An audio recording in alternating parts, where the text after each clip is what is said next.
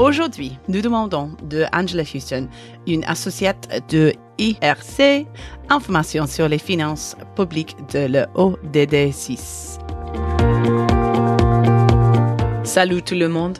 Voici la série de mini-podcasts. Chaque épisode présente un expert qui explore différents éléments du financement de systèmes durables d'approvisionnement et en eau et d'assainissement.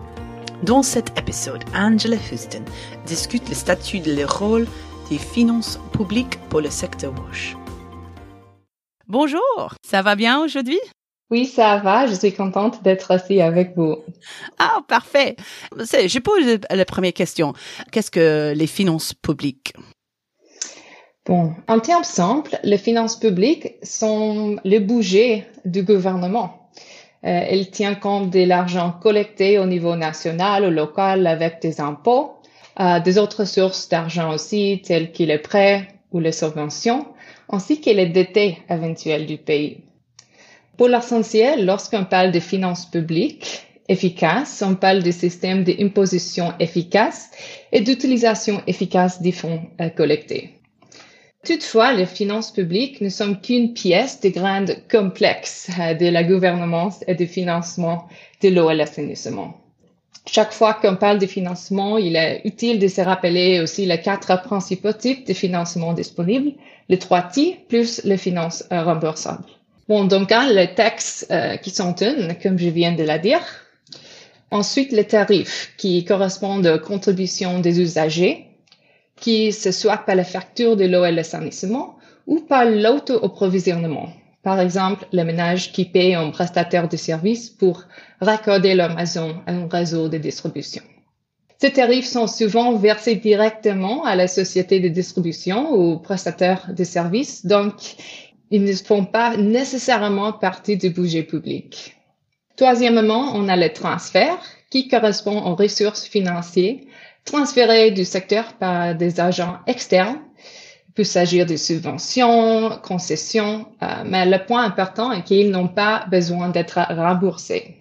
Le quatrième type est le financement remboursable sous forme de prêts ou de crédits qui est nécessaire lorsque les trois autres types ne suffisent pas.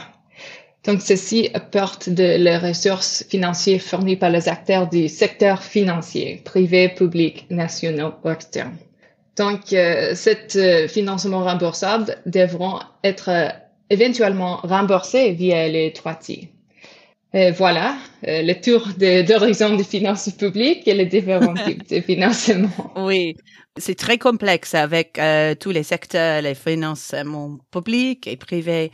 De quel est le rôle des finances publiques dans la réalisation de l'ODD 6 Bon, c'est une bonne question parce que lorsqu'on parle de DD6, on sait qu'il existe un énorme déficit de financement dans de nombreux pays.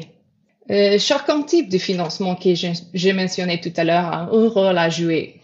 Euh, le financement de la réalisation de DD6 et en particulier pour les plus pauvres, nécessitera un mélange stratégique de financement mm-hmm. public national et de financement privé et de transferts et prêts externes remboursables.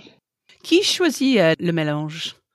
Bah, c'est pas un seul acteur, en fait. C'est en réalité, ça dépend aussi du système de gouvernance euh, mm-hmm. qui existe dans tel pays.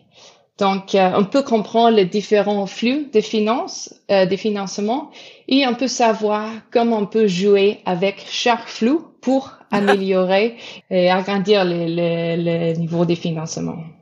OK, merci. Est-ce qu'il y a des, autres euh, problèmes avec la réalisation aussi? Euh, oui, on a. Je pense que pour comprendre bien comment on peut financer le DD6, c'est aussi utile pour comprendre ou de se rappeler les différents types de coûts de le cycle de vie. Euh, le coût à long terme pour un service de l'eau et l'assainissement. Mhm. Donc, euh, on parle de CAPEX, charges d'investissement, CAPMANEX, dépenses de renouvellement, OPEX, euh, coûts de fonctionnement et entretien courant, etc.